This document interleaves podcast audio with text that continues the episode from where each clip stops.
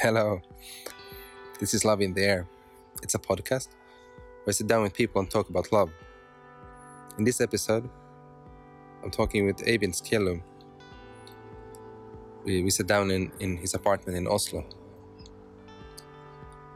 And yeah, how did I how did I meet Eivind? A friend of mine, Thomas Perret, he recommended a, a podcast, a talk where Eivind is talking with with Charles Eisenstein, and I got really really inspired by the talk. And then I contacted Eivind and, and I was coming to Oslo and I was checking just checked if if he might be might be around. Actually, he was going to Bali, but but he had some passport uh, problems, so lucky for me, we had the opportunity to meet. So, here's our discussion. Enjoy.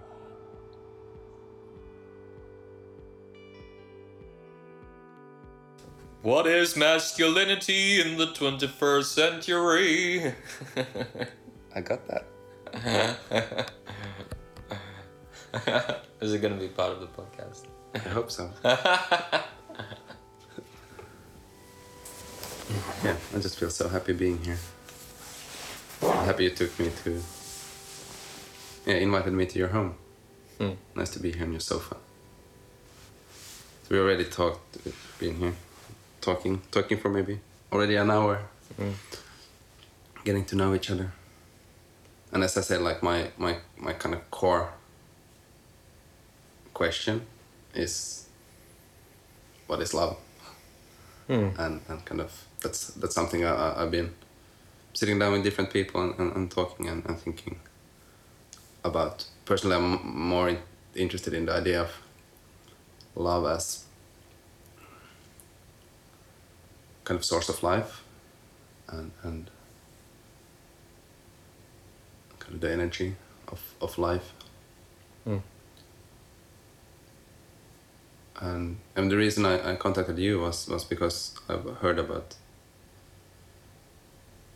the work work you do with with men Mm. and and it was something that resonated really really strongly because one of kind of the struggles also when, when starting this podcast was was this notion and the question about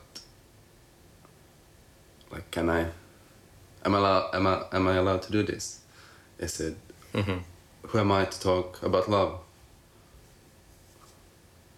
how can I talk about love as a man and and, and these kind of questions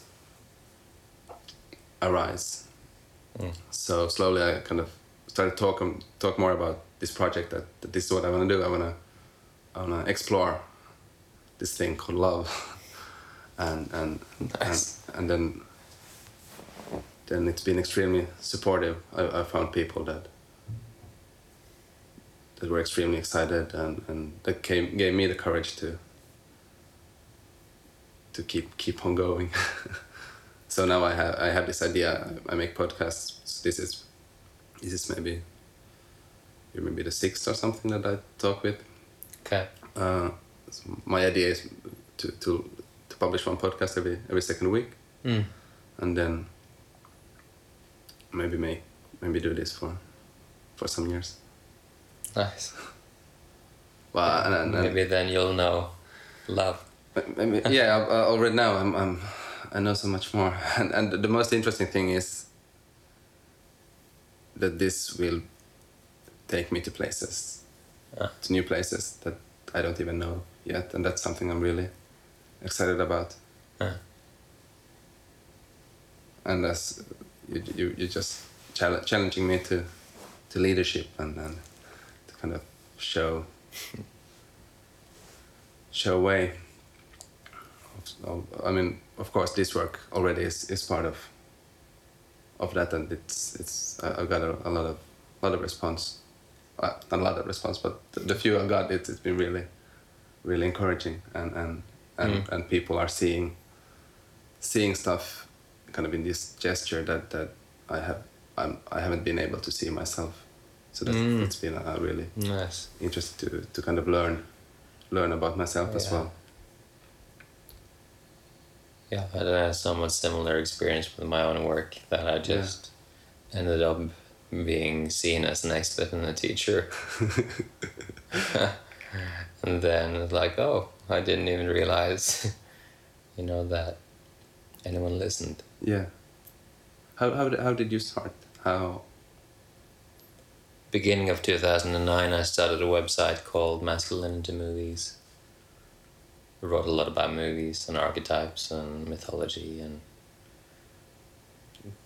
you know integral theory and all through the lens of uh, movies.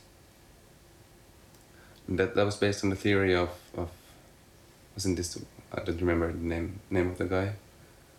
Uh, you, do you mean the King Warrior Magician Lover guy? Or do you mean Ken Wilber maybe? I don't know who I who I mean. Uh, maybe you mean me. it's based on my theory. I, I I listened to something. There was some some guy who who killed his wife and, and himself. yeah, yeah. yeah, that was a sad story. I'm laughing because I'm like, oh, do we have to cover that? No, we don't have to, but Yeah, yeah, it's a sad story. yeah, Yeah. but just some- ideas. He was a brilliant academic, Yeah, and uh, the way that he went out suggests to me that he had work to do in translating his theory to actual lived life. But that doesn't diminish the quality of his work. what was his name? Robert Moore. Robert Moore. Yeah. Yeah, it's always. I mean, life is complex, in a way, just just because because Just, just I'm sure. well, just because you have. And there's something I th- thought thought about a lot. Also, this. There's a lot of spiritual leaders that don't necessarily manage to be good human beings, and and that, that they, that don't necessarily go hand in hand. There's something that kind of surprised you. Yeah. Yeah. it is a bit surprising. I agree. Something that comes often when we talk about love is is, is fear. Mm. You know, like, you know, like like a polar Mm-hmm. in a way that there do- wouldn't be love without fear, and, and, and fear stop us from from loving. And, and what do you think about this? If I agree with you, or yeah, or, or what, I what my own kind of thoughts, yeah, or- what's your own thoughts? Yeah, if there was anything that was the opposite of love, it would be fear. I agree with that. What has been your own experience of of love? Hmm. That's a big question. Yes, it's all about big questions here. would you would you help me a little bit to get started with it?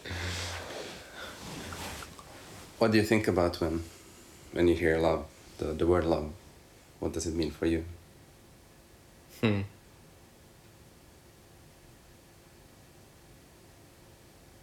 My mind goes completely still when you ask the question. That's interesting. Now I'm interested in, in why why that happens.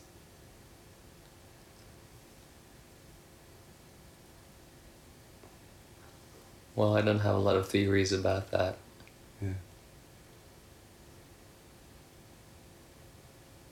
Imagine like the way that my life has been evolving over the last several years it's become harder and harder to talk about things with certainty first of all Hmm? Yes, I'm not, I'm not that int- interested in, in certainty. Um, um, i get that yeah. Uh, and so when you ask the question what i get immediately is an experience and not an idea Yeah. But I think that's how, how we need to. I mean, we are we are experiencing human beings, mm. and I think I think it's a good way to. To start with experiences. Is it something something special that comes up up your mind? Well, uh, as I said, I, I experienced peace.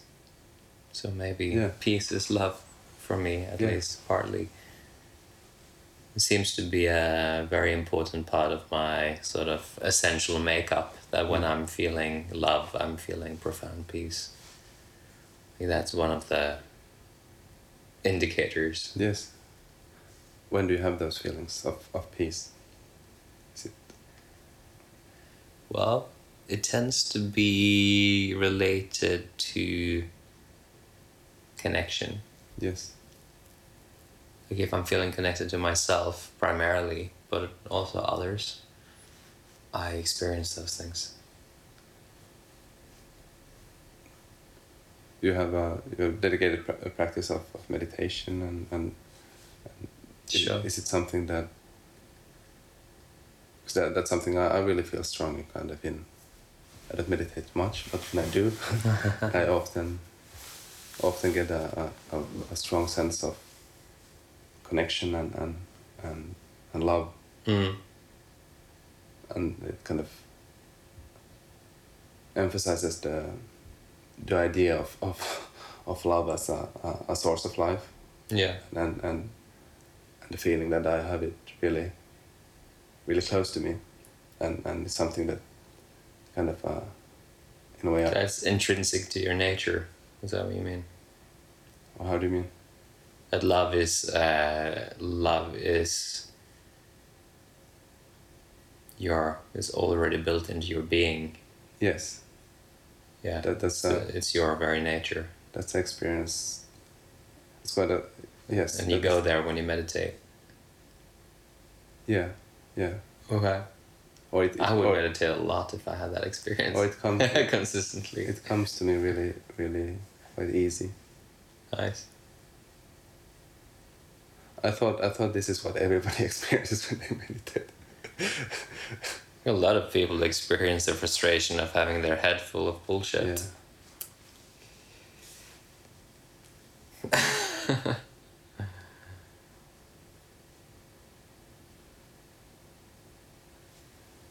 yeah, there's a lot of bullshit going on. There is. I mean, in life, but Yeah. of, of course in my head, in my head too. Then you have to clean, or, or, or let them be, observe. Yeah. I'm, I'm kind of curious, curious nature. And so it's it's it's a good, good practice of curiosity. Meditation is. Yes. Ah, interesting. I like that. But you, you do you do meditation every day. Pretty much. Yeah. What is the? Yeah, why?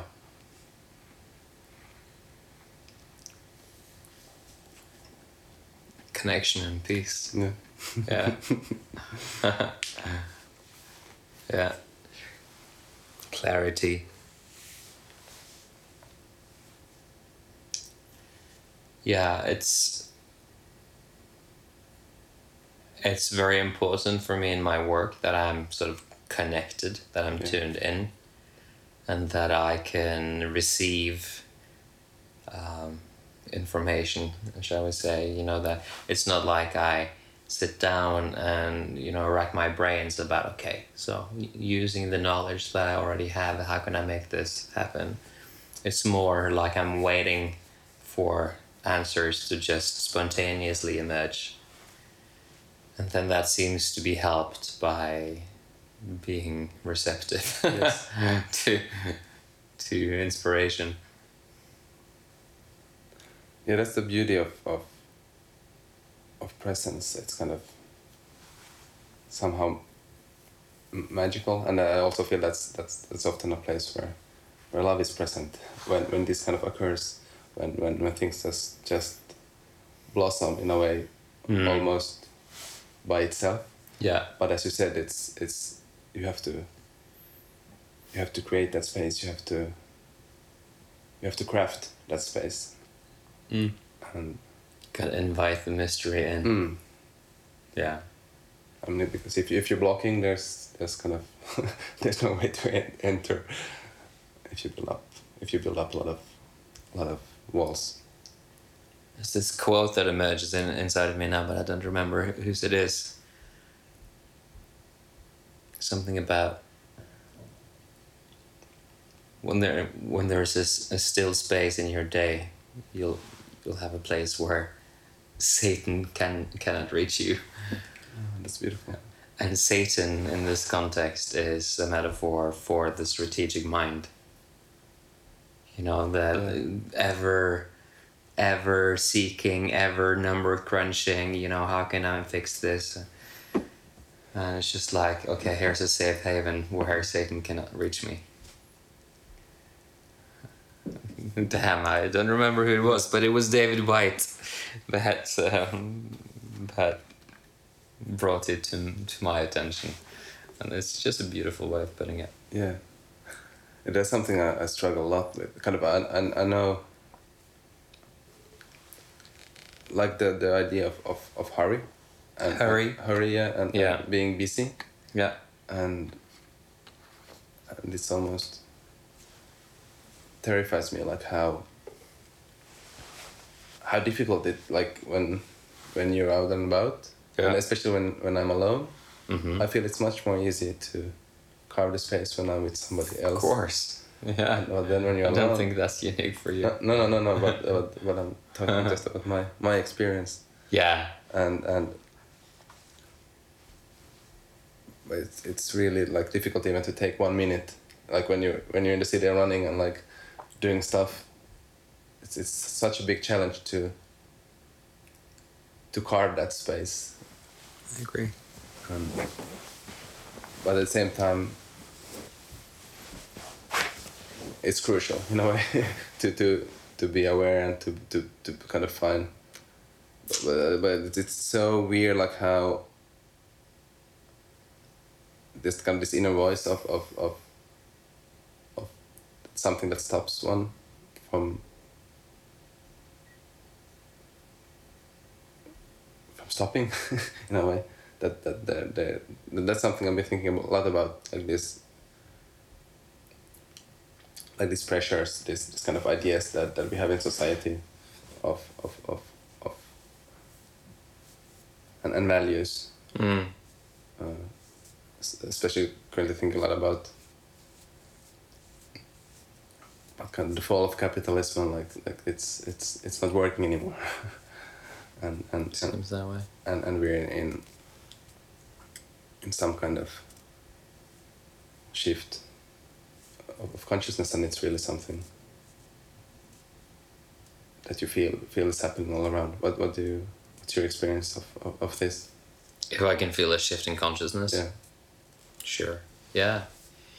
I mean, one thing that I observe is that spirituality is starting to get more real. Like, what does it mean? Well, spirituality in the West, post, you know, Woodstock or whatever, it's been a bit fluffy and naive and like idealistic and trying to deny very uh, real aspects of reality, such as violence and, you know, suffering and and so there's been this fluffy, bypassy kind of spirituality where I'm pretending not to be angry even though I'm really angry and you know I'm meditating away my emotions and I'm doing you know using crystals and tarot cards instead of actually looking at my own shit. You know? This is really good. This is really good like to to hear because i, I noticed also uh, that that was one of my let's say fears when when, when thinking about like doing this and like really lifting kind of spiritual values Mm. and, and, and kind of shedding light to them mm-hmm. that like like how how how how how, how does one talk about that and also kind of to be taken seriously in a way that like I had the fear well you, you don't do the bypass thing then, then then you'll probably be taken seriously What do you, pipe- what do you mean? But bypass are you not familiar with that Spir- the- the- spiritual bypassing no, I'm as- not. as I'm an, not, uh, I'm not. Well, spiritual bypassing is uh, I think the the term is originally Robert Augustus Masters, but I'm not sure. And um, it's this place where I go into a sort of bogus spirituality where I may uh, think that it's all about love and light and happy thoughts and feelings. And you know I I attract all of the good things in the world and everything is perfect and there is no suffering it's all an illusion and and so on and so forth you know. And, and it becomes this um, naive but also pretty um, narcissistic way of uh, doing spiritual practice and um, and so as I'm engaging with my spiritual bypassing, what I'm actually doing is that I'm refusing to get real with all of the way all of the ways that I'm actually pretty messed up. You know, from childhood trauma and the ways that I judge and the level of hatred I have towards some people and so on and so forth. Instead, I talk the talk and I am completely inconsistent in my behavior. I'm out of integrity a lot. I'm passive aggressive. I'm arrogant as fuck. And I judge everyone who don't see the world as I do, and so on and so forth. I see. Yeah, that's not the road I want to walk. No, I can I can see that, but a lot of a lot of people uh, have been practicing spirituality in such a way, and I think Yeah, okay, yeah, that's that's maybe because I, I have kind of also a lack of um, contextualizing and and so it's it's now it's important for me also to in a way to find because I did kind of know know of those concepts, but then now more I understand like also maybe my fear of of being being taken kind of this kind of dis this dishonest because I don't wanna I really don't wanna be dishonest, and I Mm. like wanna and what I've learned also is is the crucial part is to to bring your shit with you, and, and also to I've noticed that vulnerable vulnerable vulnerability. yes why is that such a difficult word Yeah, you struggled earlier as well. That's very strange that you can't speak that word. but I noticed that there's there's something really interesting. There's something. It's kind of a gate. Like tapping tapping into into your own. Uh, and, and kind of looking at those spaces inside you that that that really hurt. yeah. uh, Well, in in my own work, I've uh, I've been inspired by Bill Plotkin's idea of the three dimensions of reality, okay. which is the upper, the middle, and the lower. It's a very simple way of looking at things. So the middle world is where you sort of yeah you do your shopping and you do your planning and you change diapers on your kids and you know you're being very practical and functional. And some people live there you know mm-hmm. because they haven't really opened Yeah. themselves to shall we say transpersonal and more mysterious soul based parts of them um, and then this bypassy spirituality that I was mentioning is, Yeah. is generally an attempt at living only in the upper world, which is like love and light and everything is bliss and you know emptiness and and so basically it's obviously it's inspired by a genuine spiritual illumination from particularly from Eastern traditions. Uh, so if that was a part of like a balanced uh, whole, then it would be beautiful. But then a lot of people that are these spiritual bypassers, they will they will stay out of the underworld. And the underworld is a place of great humbling and facing the difficulty and the demons and being cooked in a way You know, so I entered the alchemy, um, risking my very identity. You know, Yes, I do know. yeah. And so people eventually, if they don't choose to go there, they're pulled there by loss or illness or bankruptcy or whatever, public shaming in newspapers or whatever. There's Yeah. so many ways that we can end up there, but it's just Uh, a full on confrontation with my own li- limitations. And instead of now trying to fix them by going into the upper world and Yes. pretending everything is perfect, I actually stay and I cook. yeah, yeah, yeah. And this is the key to, to live in all of th- these three worlds and know how to travel between them skillfully, but not as a, an escape. because it's it's hot when you get cooked. Yeah, yeah. and and and, and Yeah, it's it's, sure. it's it's not a it's it's not a nice place in a way. And, and- Tell me about it. But it can be beautiful. yes, and and that, that that's that's that's what I talked about. That, that like once once you spend time there and and and and you kind of get through the hell, you start to see. Then it's not. Then it's suddenly you get used to the hotness. And you get you don't get burned anymore. Like because the, the first experience is easily like, like ah fuck. I get burned. I can't I can't be there. I have to run away. Yeah, But then when you like, yeah. get used to it, it's like oh okay. This is a hot sauna. I get, Sure. I get sweaty and then I go in the shower afterwards. yeah, yeah, And and it's a place I can go back to. yeah, yeah. It's nothing to be scared about. I like that. Well, it depends. You know, it can be scary, Of course. And and, Uh, and, and, and but it's it's how we. I think the underworld is the place where I've learned most about the most about trust. Because what happens there may be uh, completely nonsensical and in, inconceivable to my logical thinking.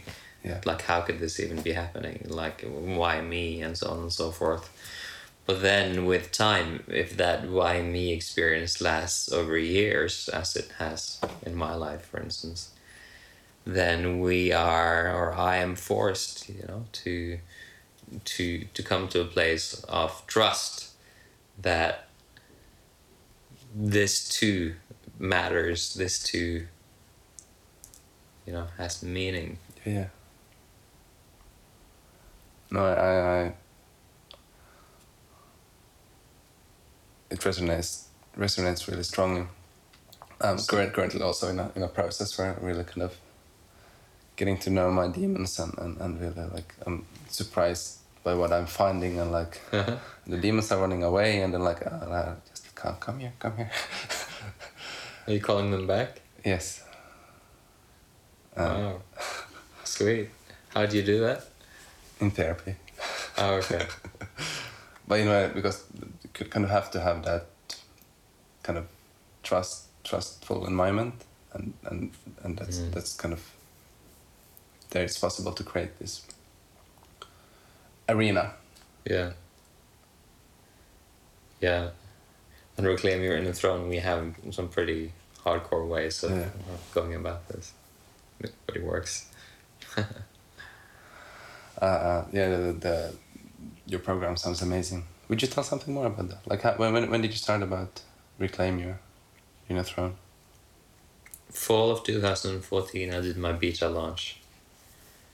And then um, I've done three three additional rounds, and I'm about to start at the fifth round.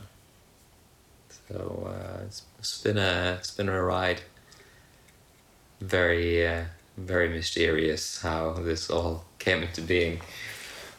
But it's powerful, man. The the people who are on it change profoundly, and so so do those of us who are actually you know hosting it. Yeah. How, how when, when you started were, were you were you afraid was there fear of of Yeah, that it wouldn't work or yeah.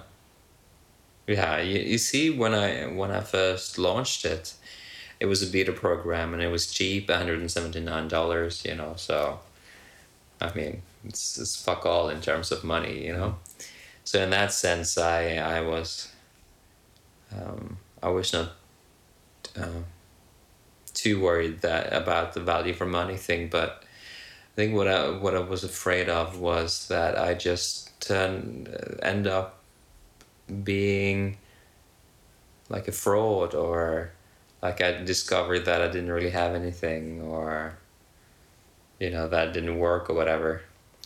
But I mean, the thing that felt quite brave was that um, I didn't plan anything really.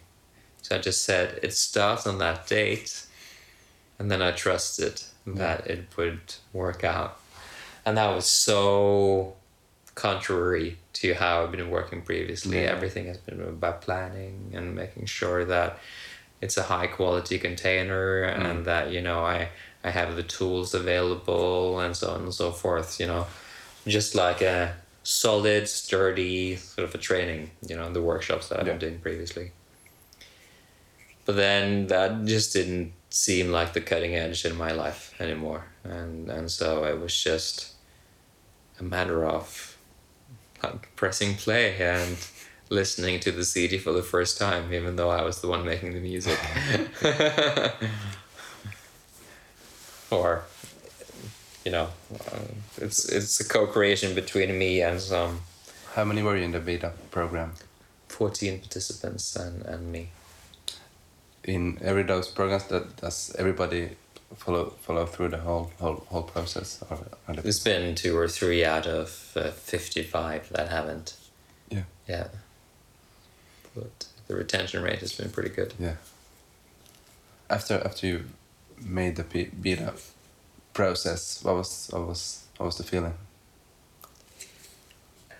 good relief actually. Relief but also surprise because the the feedback was mind blowing like i had i hadn't even hoped for that kind of feedback before i started. So even if it was a beta people were talking about like this is the new new wave of men's work. This is new. This i've never experienced anything like this by far the best work i've ever done and uh, I couldn't have hoped for that. Of of course, I wanted it, Mm, yeah. but I I didn't dare to dream about that. But yeah, that's what happened. As I told you, this this kind of idea of, of men's work is something that, that that I'm also really interested in. Yeah. Uh, uh, especially, especially, well, I have I have three kids already. Yeah, well done. already in the with the and I have a lot of thoughts about how to like what kind of fatherhood I want to kind of create and kind of what kind of man Mm. I want want to be uh, and already kind of with with my first kid it was really a transformational um, thing to to become a father uh, it it changed a lot of of values and and and, and Mm. it was like a strong like fatherhood for me it's a strong identity Mm. um, and Mm.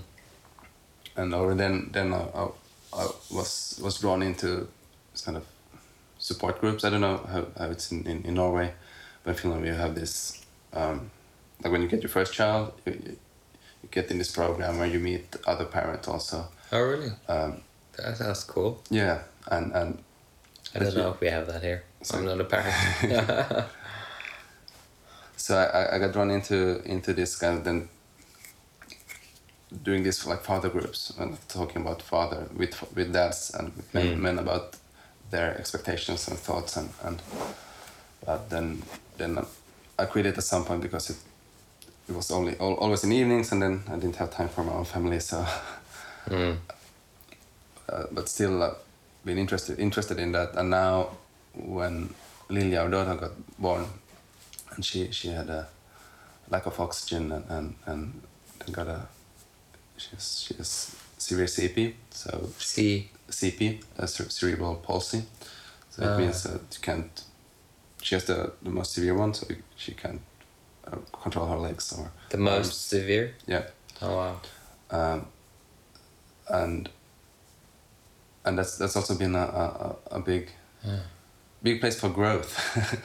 and uh, Yeah. talking about this about uh, about this role of, of, of men, I, I was really active in, in all kinds of Facebook groups, um, in with epilepsy groups and, and, and CP groups, and I was surprised that I was I was the only man like talking about my experience, talking about my emotions, talking about like what was going on in my head. It was mainly like the mothers having having this kind of discourse. So Yeah. it also left me quite also feeling alone, like with my with my manhood in a way, like how to. I would really like to to find more men who who who are open with their feelings and thoughts. Mm. Uh, and uh, something that I also experienced, there's a lot of, lot of dads, especially when, when confronting these kind of difficult situations, that they, they run away. There's there's a lot of narratives where, where the mothers, they they are left alone with with their special needs kid. Mm. So this is something that also when I kind of heard heard about your program and, and kind of the the steps there, I was like, okay, this is this is what this is what this is what what, what fathers need in a way. This mm. kind of this kind of tools and this kind of ability to really step up and and, and take kind of I think, know I think it's I think it's hard for men to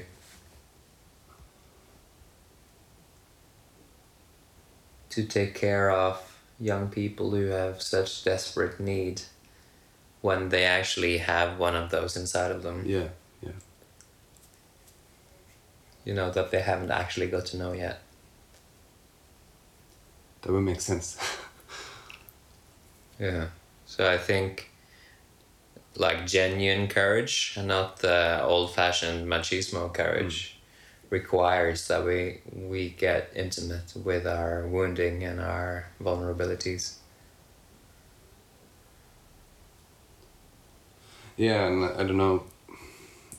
It's also the Western, but typically kind of the Finnish, Finnish image of of, of a man. It's it's really harsh. it's really hard. Yeah, I don't I don't know Finnish culture that well, but I just uh, when it comes to Finland, I just have this image of like a vodka drinking rough dude, you know. Yeah, and of course there's there's there's some truth in that, but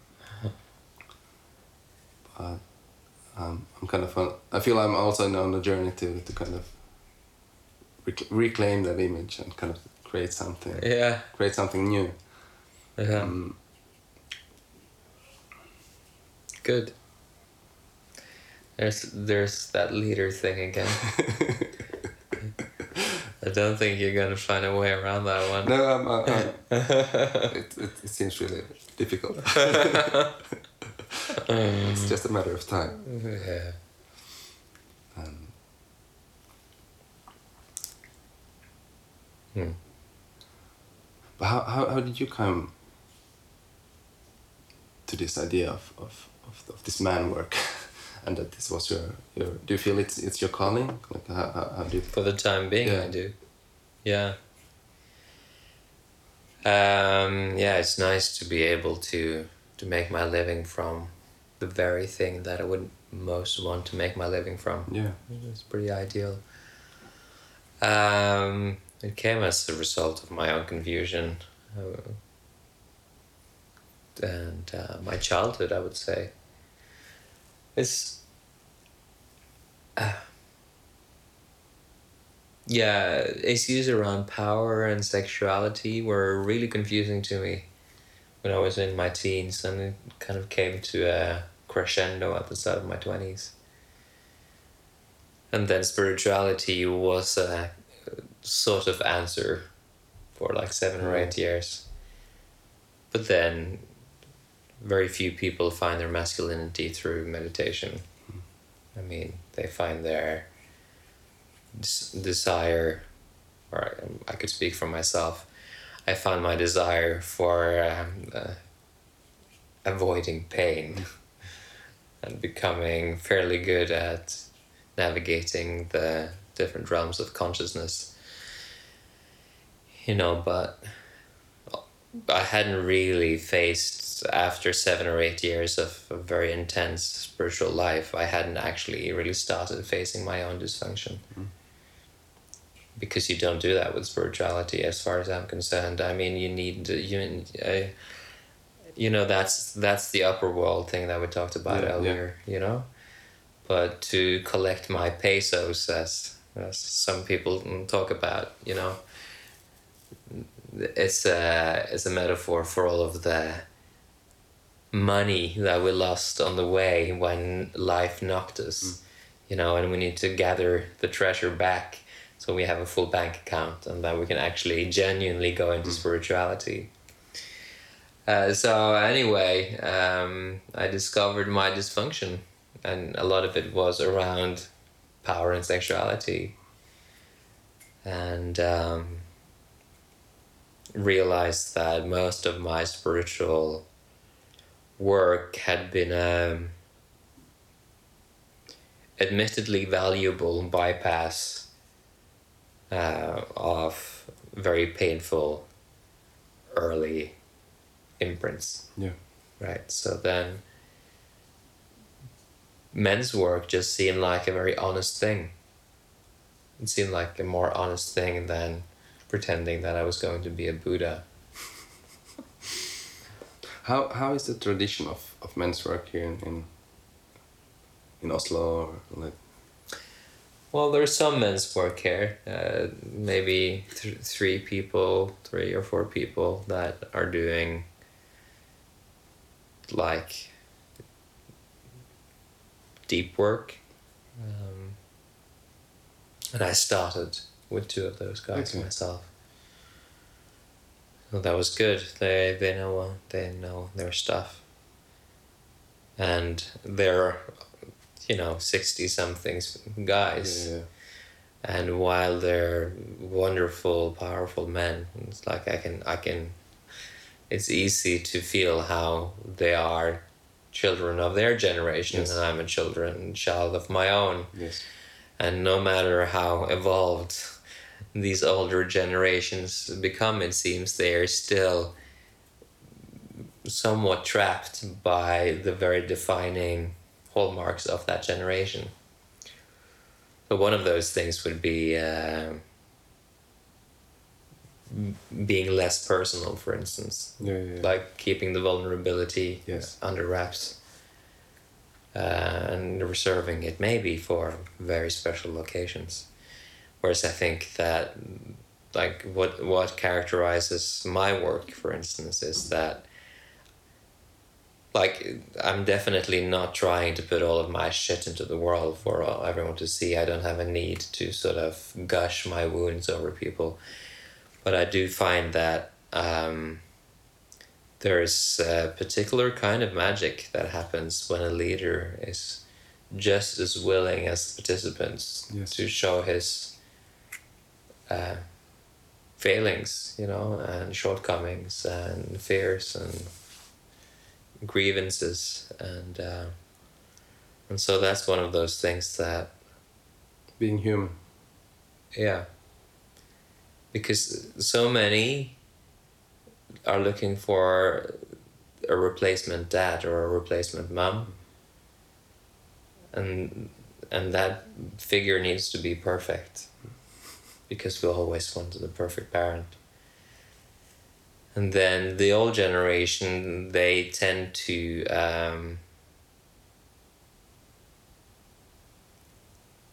um, lead and behave in ways that uh, keep that possible projection alive for longer than I think is necessary. And there are there are ideas in psychotherapy about you know transference, and that the psychotherapist needs to hold the transference until the client is ready to withdraw it, and so on and so forth. There's a lot of academic ideas about these things, and um, and I have chosen to not let my work be defined by that, and it does seem to have very powerful effects. Do you have a, a theoretical base, like like some kind of studies to kind of support this work? Or I noticed that's something I think about a lot. Like like before, in a way, jumping in that do do I need to Do you need to do a master's degree at the exactly university? exactly Yeah. like like Well, if you want to be pulled into a conditioned system, Mhm. I think there's a lot of wonderful things that you can learn at university. Uh, but I also think that, for instance, if I was a trained psychotherapist, I would be, I would be trapped by a whole myriad of principles and rules and regulations that I'm actually of the opinion that are actually in terms of facilitating transformation they're counterproductive hmm. Because if if I was operating on the principle in my work for instance that I'm meant to be an objective mirror Yeah, that course, yeah. that brings none of my own personality into the meeting which is classic psychotherapeutic yeah. thinking I mean, even saying it, it just feels so old and outdated to me. But still, people are working in this way. So, in terms of my own, my own sort of, But can you make group processes in that way? I mean, it's d- different if you're like what do you mean? I mean, just that this kind of traditional psychotherapy, where, Yeah. where you, the therapist is just a listener. I'm just thinking, like, could could you even make kind of take that practice into I don't into, know. into something? I something think they like- do group psychotherapy, don't they? I don't know. I think it's maybe it's some some other Maybe I don't know. because the, the kind of the group dynamic makes. makes Well, I I gotta say that uh, in terms of transformational work, at the very minimum, in my opinion, it needs to include the transpersonal realms. what does it mean? It means uh, embracing that there is something higher than the limited human consciousness. Yeah. And that we can access realms that are trans rational, that don't make sense, but that are actually highly, highly real and alive. And if we're not open to those things, I think that that world is is losing losing out in the overall. I mean, I saw I saw a talk from a convention in uh, in the US on YouTube the other day. I don't remember his name, but the talk was called "The Future of Psychotherapy." Okay. It was a very interesting talk because essentially what it said was that the whole uh, field of psychotherapy is in decline. And psychotherapy, despite all of the new wonderful theories that have been arriving, is not more efficient now than it was decades ago. And the psychotherapists are not, they are struggling way more in terms of their professional practice. And fewer and fewer people are actually going to psychotherapists. And they're pushed being pushed onto pharmaceuticals instead. So this whole paradigm is like you know we've been talking a little bit about how people are waking up i think this old psychotherapeutic paradigm is part it well it's part of the old and that doesn't mean that it doesn't uh, have value i mean it's clearly i mean i've i went to therapy for two years back in the days and it was helpful for me Yeah. Yeah. but i think something new is on the way Yeah. and uh, the people who are going to stay at the cutting edge they need to embrace this i believe Yeah. And it's an amazing feeling, kind of, to see to see the change and then to decide. Okay, I, I wanna I wanna jump on that. I wanna jump on that wave. Yeah. I wanna I wanna be on top of that wave, yeah and that's that's exciting. yeah i don't i think i've said a lot of things without actually answering your question about if i do have any credentials or like if i have a if i have a foundation for the work Mm, yeah. So I'd like to just uh, say uh, some of the sources of my lineage. Um, Reclaim Your Inner Throne has been inspired by many lineages, and one is the integral integral theory, you know, which is the philosophy and um, practice that has grown out of Ken Wilber's work. Okay. So that's been important. Jungian psychoanalysis uh, thought, um, thoughts, and particularly neo Jungian um, ideas and concepts, um, and particularly those of Robert Moore. Um, they have been very important. Uh, but really, my main teacher has been being in groups and being with people. Circling has been a very important um, path. Can you tell me about circling? What does it mean? Well, it's don't want to say too much about circling, but let's just say it's it's a practice of being with one another with deep presence, bringing my interior interiority, being genuinely curious about the other, owning my experience, and trusting my somatic emergence. Yeah, yeah. you know? Uh, so what sensations emotions whatever it might be. And so when many people meet in that context we, weird shit often happens. So uh, quickly we collectively move into transpersonal realms together and archetypal emergence starts happening and so on and so forth and so when I created Reclaim Your Own Throne about two years ago, I had been already submerged in place in that kind of practice for two to three years. You know, ha- were you? Did you create those spaces, No. or, or you took part of? Well, I founded Authentic Norway, which was an authentic relating community uh, where we did practices that resembled circling, but uh, we we didn't do proper circling before we or before I invited my friends John Thompson and Sean Wilkinson Okay. to come in, and then I I got my my uh, certification both from the Integral Center in Colorado and uh, and from John and Sean because they also do certification programs. So I'm doubly certified in circling. Yeah. That sounds really interesting. It is. It's uh, new paradigm practice. Yeah, I, I need to I need to, to research this subject. That's something I, I'm thinking a lot about, like like how, like what are the tools to. To create like safe space. And and like how to. In, invite people and, and to Mm. to, to have a space where, where every, everybody can be as they are and, and everybody is invited to and uh, like a space full of acceptance Yes. It's interesting.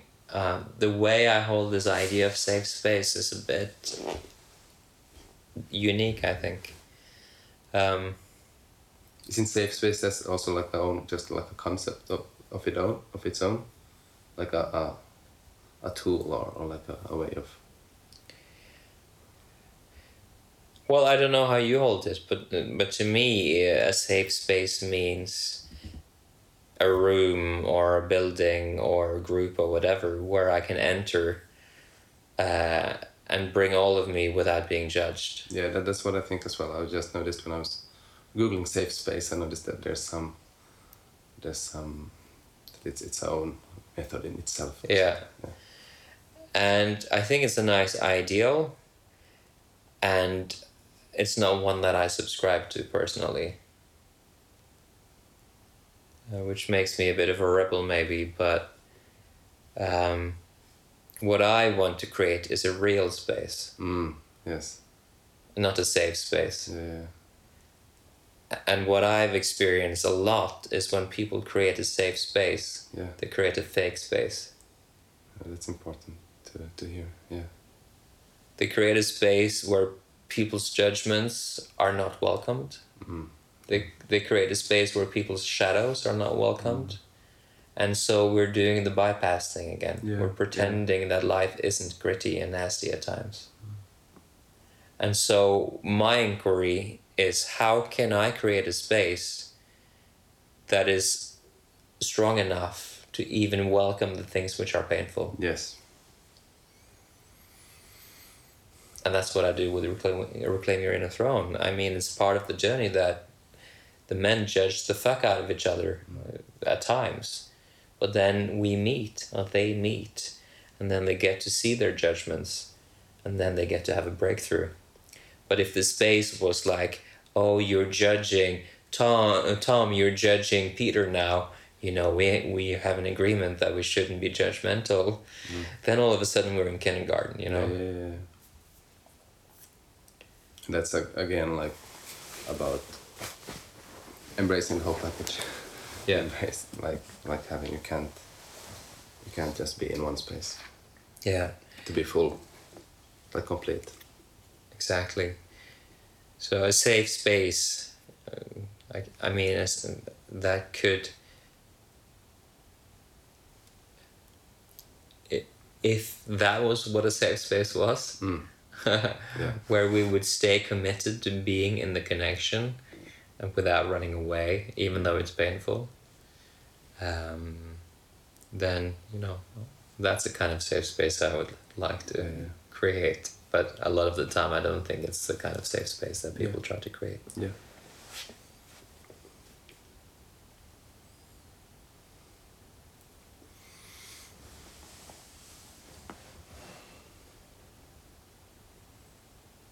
It's really good to be here. Feels, I feel very quiet with you in general. Mm. Is it good or bad, or it's just No, it's, it feels almost meditative to be speaking mm. with you. It's a nice feeling for me. thanks? I'm happy happy to hear that. Hmm.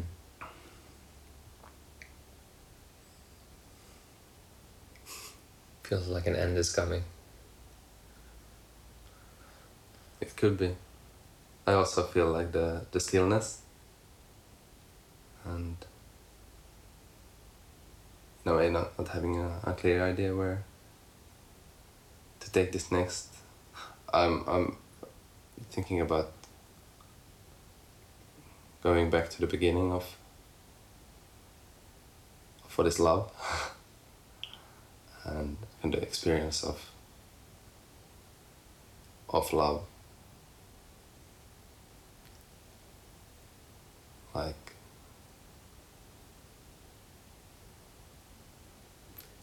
What is love? Baby, don't hurt me. Don't hurt me no more. I was thinking about like getting ha- uh, maybe maybe a podcast with Haddaway would be have you find the solution but I think like like uh, honesty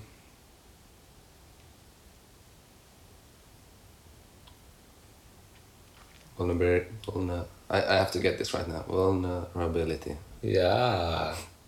Very good.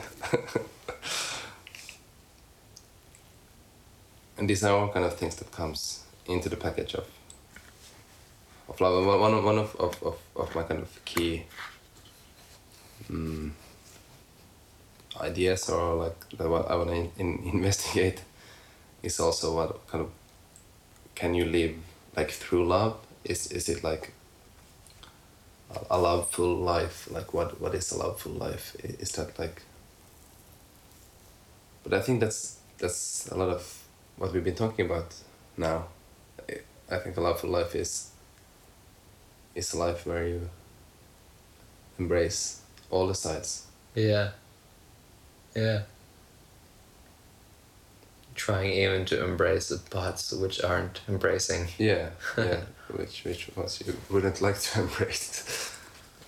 the, the, the, the, That's the that's the challenge. It's easy to embrace the pleasure. mm. And then it's also so, you know, these are things that are so easy to talk in a way, but as you, as you said, as you mentioned earlier, so like to to also walk the talk.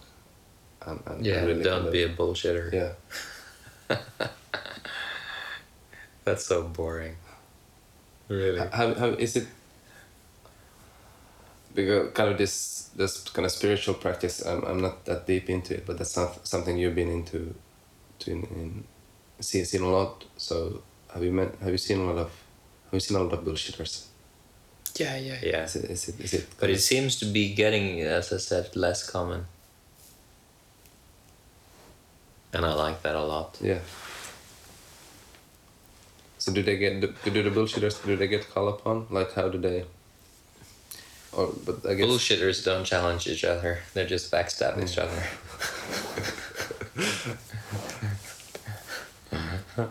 it's, it's part of the bullshitting routine. Yeah, not to not not to their face, just behind their back. yeah, it's drama, a lot of drama, a lot of dis- dishonesty. Ha- have you gotten like critique from from from this practice? Hmm? Have you gotten any critique like from this practice? Has there been people like s- speculating that, that, that the things you are doing or? If that's bullshit. Yeah, or have have you got like has somebody come to say or like question what you're doing? I mean, think about like that. It's rare, actually. It seems that it really sort of impacts people in a Yeah. way that makes them trust it. But it's happened on a couple of occasions. But I. Yeah. Haters gonna hate. I think people are just afraid of truth when they do that. Yeah, and are afraid of confronting in themselves what I'm saying is pointing to. mm. But yeah, I've been quite privileged in that way. Hmm. is there something you would like to to say still? No, I felt done with this interview for about five minutes. I'm just keeping on going and pushing. well, I'll just say thank you. I'm I'm really feeling feeling blessed. Hmm. Nice. Thank you.